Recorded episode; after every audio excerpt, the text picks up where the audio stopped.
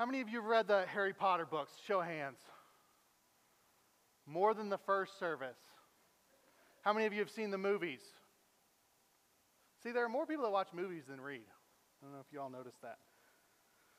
Did you notice the books got heavier as you went on? Not just like bigger. They did, though. They got heavier. But they got heavier. Situations are more dire. The problems are more grown up. Things are more sinister as they happen. One of the ways we often describe this is they're darker. The books are definitely better than the movies. But as we've seen, more of us watch movies. And you can actually see this, because movies are a visual medium. We actually see this darkness portrayed.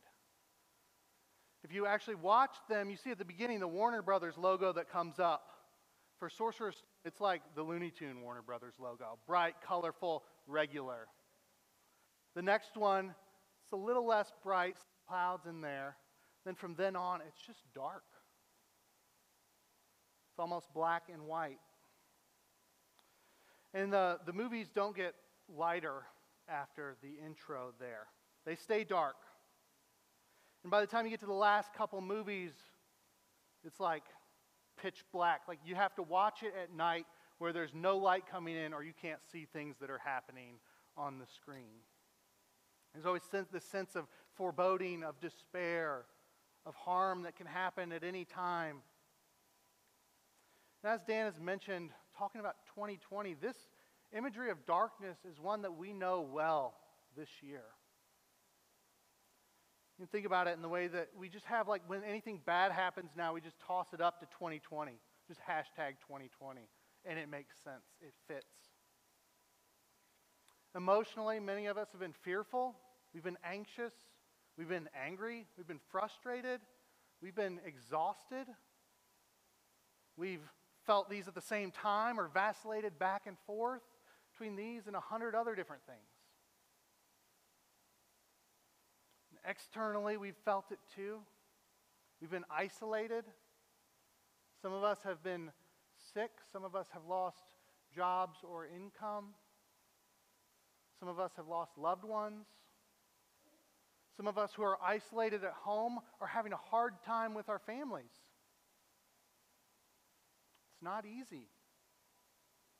Most of us had hopes and plans for 2020. Year started off great. All the holidays lined up Fridays and Saturdays, I think, this year. It's supposed to be a great year. Just throw it out the window. Holiday plans, out the window. Thanksgiving this last week looked nothing like normal for most of us. Now we come to Christmas, and it's hard to even get excited because it's not the normal stuff. The season of Advent, where we're looking toward and anticipating Christ's coming, fits well. Because it's permeated with this imagery of darkness and light, where despair gives way to hope. We see it with the Advent wreath. If it were dark in here, you'd see the darkness, and we light one candle and a flicker of light. You can see a little bit. Then every week we light one more candle, and the light grows, and the darkness is dispelled. We see it with the time that we celebrate Christmas. It's not an accident that Christmas is the end of December after the winter solstice, where the nights are long and the days are short. Seasonal affective disorder kicks in here in Wisconsin. We have to get our happy lamps out. We have to take our vitamin D. I don't know if any of you are like this. Just happened this week. We're like, it's about time to get ready for bed. I'm tired. It's dark out. And then you look at your watch and it's like 4:30. Right? But then we celebrate Christ's birth, December 25th. And the days start getting longer. The nights start getting shorter. The light starts to overtake the darkness. And we can have hope. Glimpsing the light at the end of the tunnel, knowing that this darkness will not last. So with that imagery in mind, we're going to read from Isaiah 9, which Luke just read it, but he skipped a couple verses, so I'm throwing those back in as we go. Let's read together Isaiah 9, 2-7. The people who walked in darkness have seen a great light. Those who dwell in the land of deep darkness, on them has a light shone. You have multiplied the nation. You have increased its joy. They rejoice before you as with joy at the harvest, as they are glad when they divide the spoil. For the yoke of his burden and the staff for his shoulder, the rod of his oppressor, you have broken as on the day of Midian. For every boot of the tramping warrior in battle tumult, and every garment rolled in blood will be burned as fuel for the fire. For to us a child is born, to us a son is given, and the government shall be upon his shoulder, and his name shall be called Wonderful Counselor, Mighty God, Everlasting Father, Prince of Peace. Of the increase of his government and of peace there will be no end.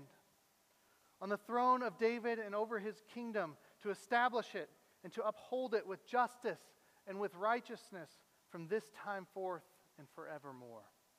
The zeal of the Lord of hosts will do this. This is the word of the Lord. Let's pray together.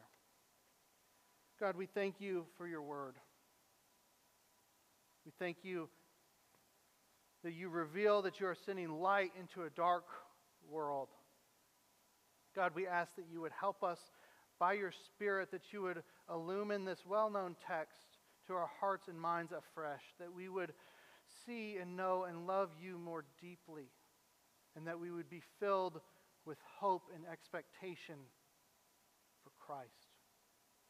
Pray this in Jesus' name. Amen.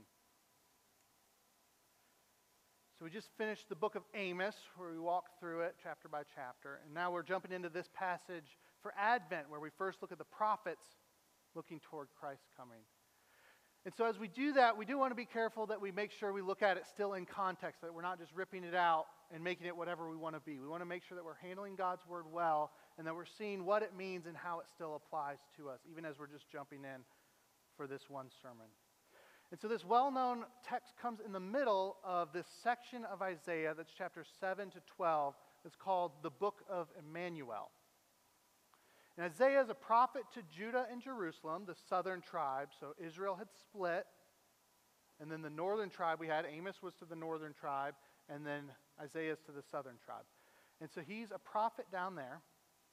And the king of Judah is Ahaz, and he's not a good king. You can read about him in 2 Kings 16, and you'll see there that he does not walk in the ways of the Lord, that he sacrifices at the high places and the temples to other gods, and that he even sacrificed his own son to a false god. This is not what we should be expecting from the line of David, from the king of God's people. And through Isaiah, God has asked in chapter 7 what sign he wants to be given. Now, Israel's at this point, or Judah's at this point, where they're actually about to be attacked by the north, by Israel, the northern kingdom, and then they're with the Syrians. So there are these two armies that are going to come down on them. And Isaiah comes, what sign do you want? Make it as high as the heavens. And he says, I won't put the Lord to a test. So the Lord says, I will give you a sign. Behold, the virgin will bear a son, and his name shall be called Emmanuel. Ahaz then makes this treaty with the Assyrians, who end up overtaking Israel, the northern kingdom, later.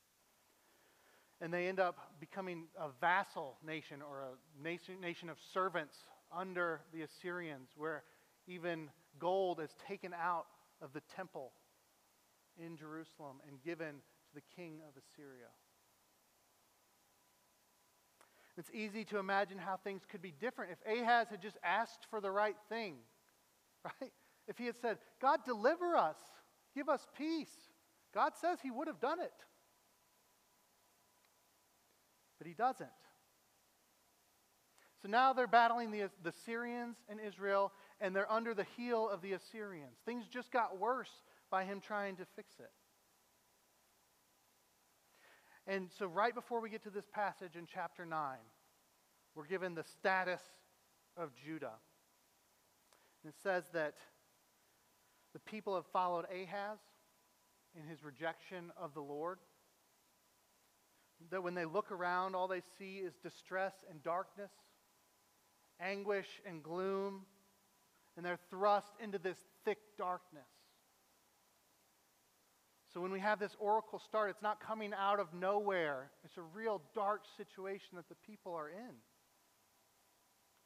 So as we come to this text, we want to ask, what hope do we have when things seem so dark? And this oracle can be divided into two sections. In verses 2 and 3, we kind of have the hope is described. And then in verses 3 to 7, the hope is explained. So we're going to kind of take them in order. So let's look first at the hope that is described. The people who walked in darkness have seen a great light. Those who dwelt in a land of deep darkness, on them light has shone. You have multiplied the nation. You have increased its joy. They rejoice before you as with joy at the harvest, as they are glad when they divide the spoil. This is exactly what you want to hear if your description is deep darkness and gloom. There's now light and joy, complete reversal. And if we pay attention here, we actually see that these come about passively for the people of God. It says, on them light has shone, and you, that is God, have increased its joy. God does the work here on the people's behalf. They don't have to dig themselves out of darkness. They don't have to psych themselves out of their gloom. But God brings light, and God brings joy. Do we grasp that? Israel didn't. Ahaz tries to navigate it politically, teams up with a worse nation than the others. And they're actually in a worse spot because of him trying to fix it.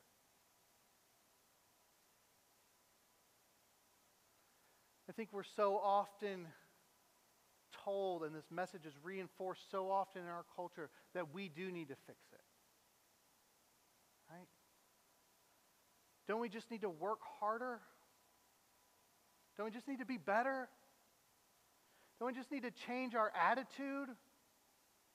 That if we were just positive, if we had a positive attitude, things would be better. There wouldn't be as much gloom. We'd be happier. After all, doesn't God help those who help themselves? No, we don't. And no, He doesn't. Those are lies that we're told, that many of us have internalized. As we read Scripture, we actually see the opposite. We see God stepping in to choose, to love, and to save people that don't make any sense. He chooses Israel, the smallest nation, and sets His love upon them. He chooses Moses to be His mouthpiece. When it says Moses was not eloquent and is slow of tongue and speech. That's who you want public speaking for you, isn't it? God rejects kingly Saul for a young little shepherd boy and establishes a covenant with him where His Son will sit on the throne forever. Jesus says that He came to seek and save the lost, that it's the sick He came for, not the healthy. As we went through 1 Corinthians, Paul tells us that God chooses what is foolish, what is weak, what is low, and what is despised in this world, so that no man might boast before the Lord. It's a different message than we hear, isn't it? It's one that we need. Trust in God, the one who does not change. The one who worked like this in Scripture works like this today. And look to Him and not yourself. We can't fix ourselves. We need God to intervene on our behalf. What we'll see in a few verses is that He has done so in Jesus. But here we also see that God is gracious to His people in that while they receive this passively, they also get to enjoy the benefits of God's work. Right? They aren't passive onlookers. They're included. They produce the light, but they see it. They don't produce the joy, and yet they rejoice. God actually brings us out of the darkness, out of the gloom, and we experience renewal in that. This is our hope in darkness, that God will shine his light upon us, that he will multiply the nation as he's brought Gentiles in, as the church is spreading, and he is bringing us joy that we might rejoice in his presence before him with fullness of joy.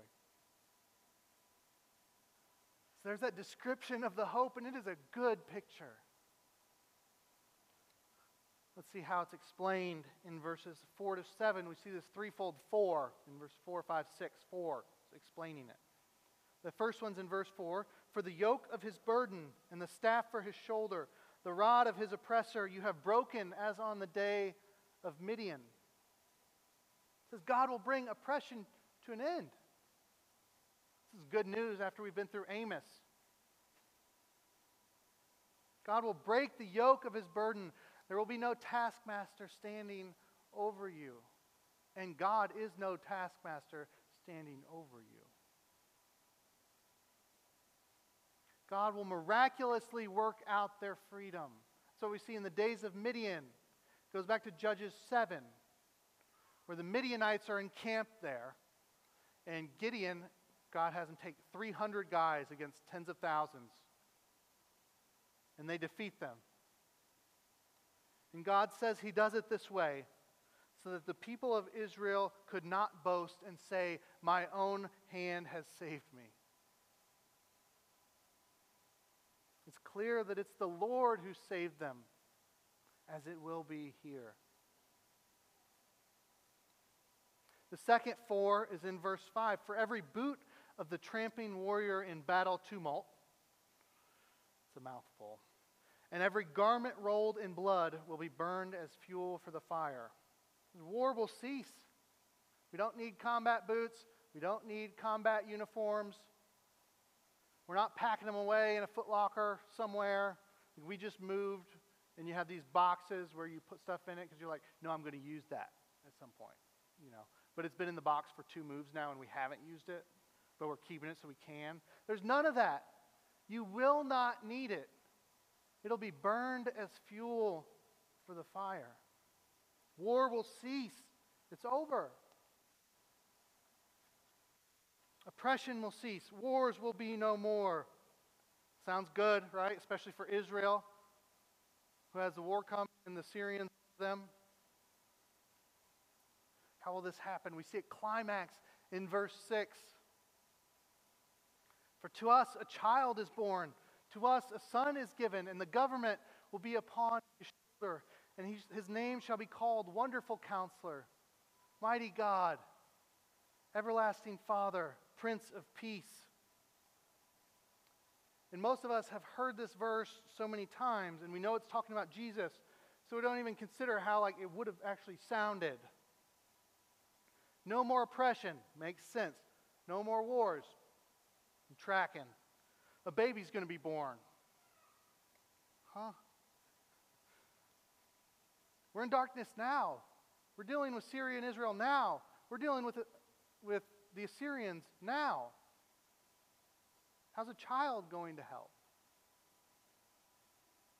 And they don't even know it when they receive this oracle, but it's 730 more years before this child comes. We think these last 9 months have been long.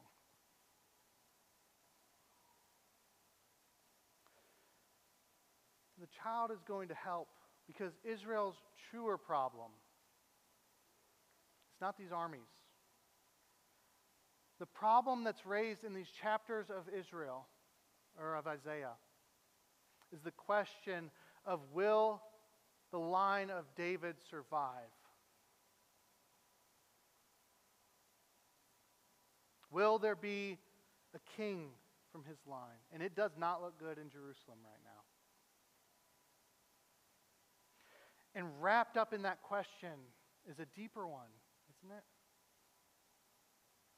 The question we're really asking is, will God keep his covenant promises?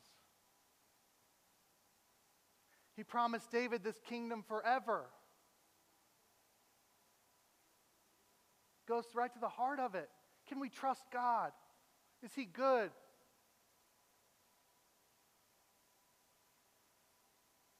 And hope, both for the present, for Israel and Judah, and the future, rests in Emmanuel. As we can connect this child with the child born of the Virgin in chapter 7. You see God's answer here. A child will be born. A son will be given. He's no ordinary child. He's born of a human, and yet he is the Son of God.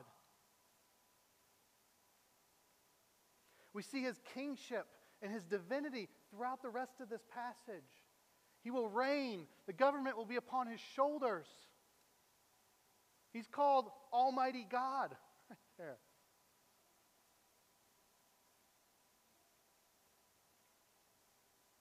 He will sit on the throne of David and rule with justice and righteousness forevermore. God's answer and his hope for the people rests in the incarnation, in God becoming man and dwelling among us. It rests in what we celebrate on Christmas morning, what we look forward to, and that for which we wait expectantly. And it is a marvelous mystery. I just reread J.I. Packer's Knowing God, which I would recommend if you haven't read it. And his discussion on the incarnation is so good. It sticks out every time. And yet I forget it. So there's that. I'm going to read you a little bit of it. He talked about some of the challenges or difficulties people have with Christianity, whether it be the atonement, God dying on our behalf for our sins, or the virgin birth, or the resurrection, or miracles. These arguments that we hear from people outside of Christianity, right? These are the things that throw up these barricades. And Packer writes, but in fact, the real difficulty, the supreme mystery with which the gospel confronts us, does not lie here at all. It lies not in the Good Friday message of atonement, nor in the Easter message of resurrection, but in the Christmas message of incarnation. The really staggering Christian claim is that Jesus of Nazareth was God made man.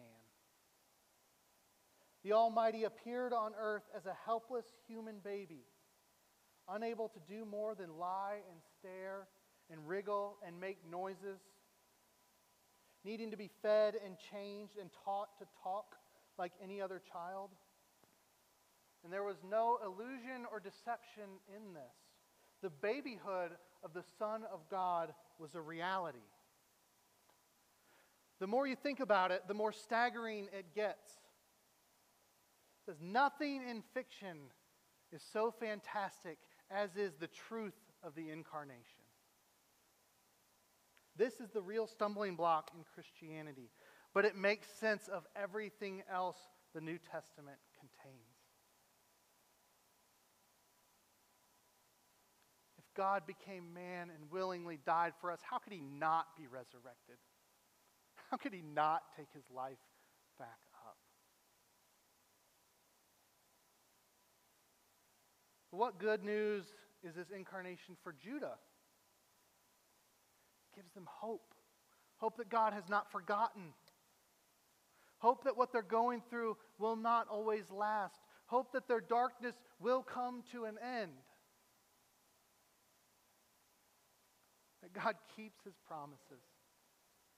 That he does as he says he will do. In ways that are above and beyond what they would imagine. They want a good king sitting on David's throne, and they get God himself. We should have responded by rejoicing in this hope and by keeping covenant faithfulness. And this child has come. Jesus Christ, who calls himself the light of the world. He was born in Bethlehem, in the city of David.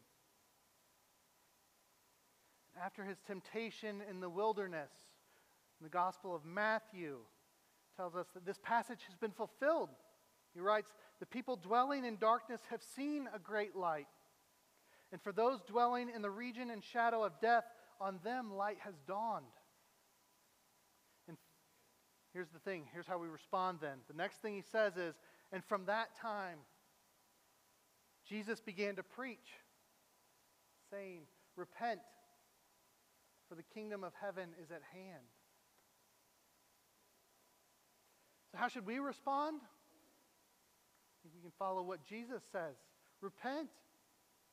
We should turn from our sins and trust in what Christ has done on our behalf. And we should recognize and submit to his kingship.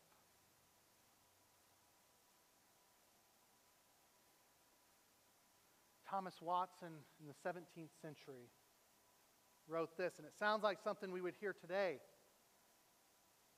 "Many would have Christ for their Savior, but not their Prince. Such as will not have Christ to be their king, to rule over them, shall never have his blood to save them." We cannot have Christ as our Savior if we do not have him as our King. And the response that we see in Scripture is the expectation of joyful submission to him because of what he's done.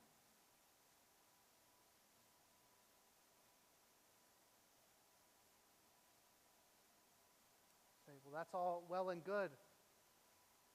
What does this mean for us practically today? We're on the other side, right? Jesus has come. He's lived. He was crucified and buried.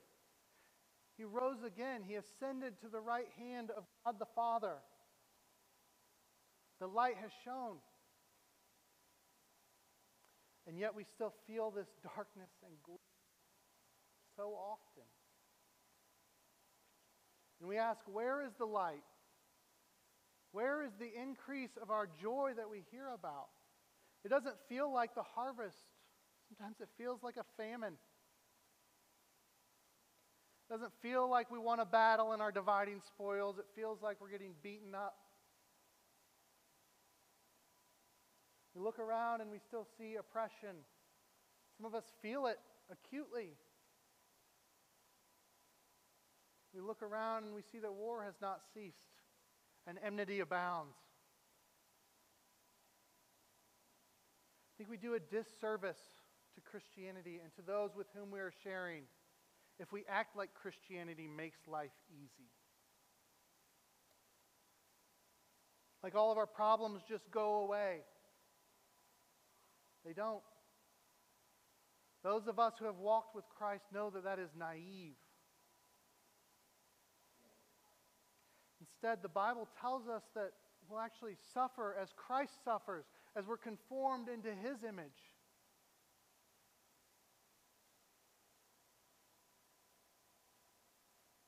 How many of you have heard this saying, God loves you and has a wonderful plan for your life? Anybody? It's not untrue. God does have a wonderful plan for your life. But it's probably wonderful in a way other than you would guess.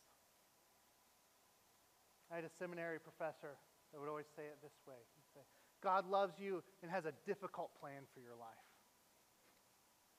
Isn't that the truth?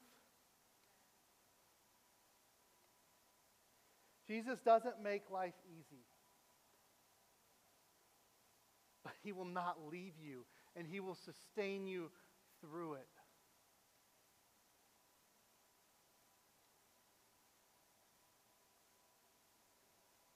Have hope.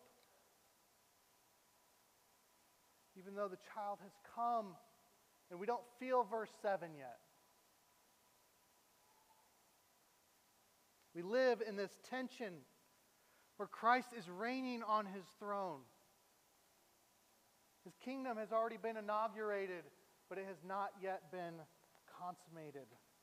Theologians refer to this as the already and the not yet, where there are true things, and yet we don't experience the fulfillment of them yet. Spiritually, we can know verses 4 and 5 in truth. That we were slaves to sin and death and Satan in our flesh, but that yoke has been broken. That rod has been shattered. That Jesus, God in the flesh, took our sin upon himself, so that all who trust in him will be forgiven and will be free from that bondage. You can know that now.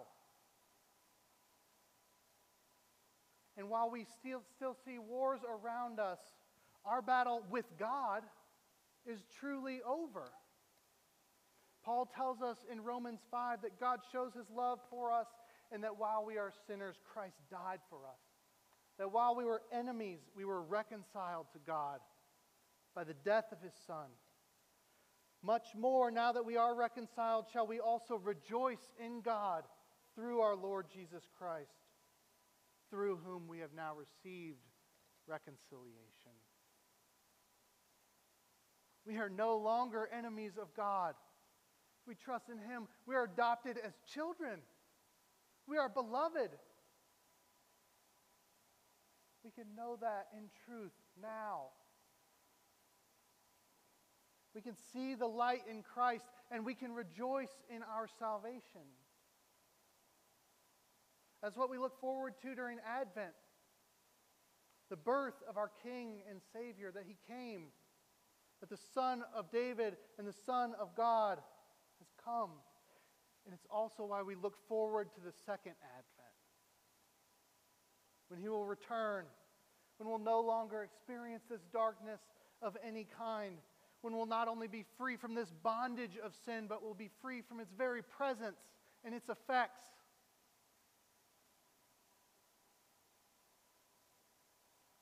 We live in this tension. We can see something akin to this if we look back at Harry Potter. You can get anything on the internet, but one of the things that you can get is this artwork where they take all the frames of a movie and they just squish them together. It looks like a barcode. And if you look at the Harry Potter version of this, it starts out like browns and then it's like almost black. And toward the end, there's this bright white line. It just breaks in, and then it gets dark again.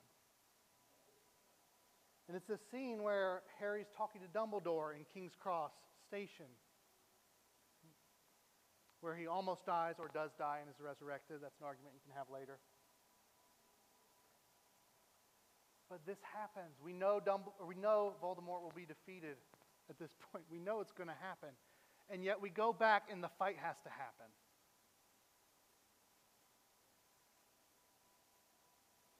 And that's what right now can seem like. The light has shone, Christ has come, but he's ascended to the right hand of the Father, and it can feel like we're back in darkness, though the victory is won. Christ has come, he has conquered sin and death, and yet we still experience it so vividly. But the day is coming where he will return, where we will be with him, where we will no longer see dimly, but we will see him face to face, where we'll experience perfect peace and justice and righteousness forevermore. And as God keeps his promises, we can know that as verse 6 has been fulfilled, we will experience the fullness of verse 7. He will not leave it off.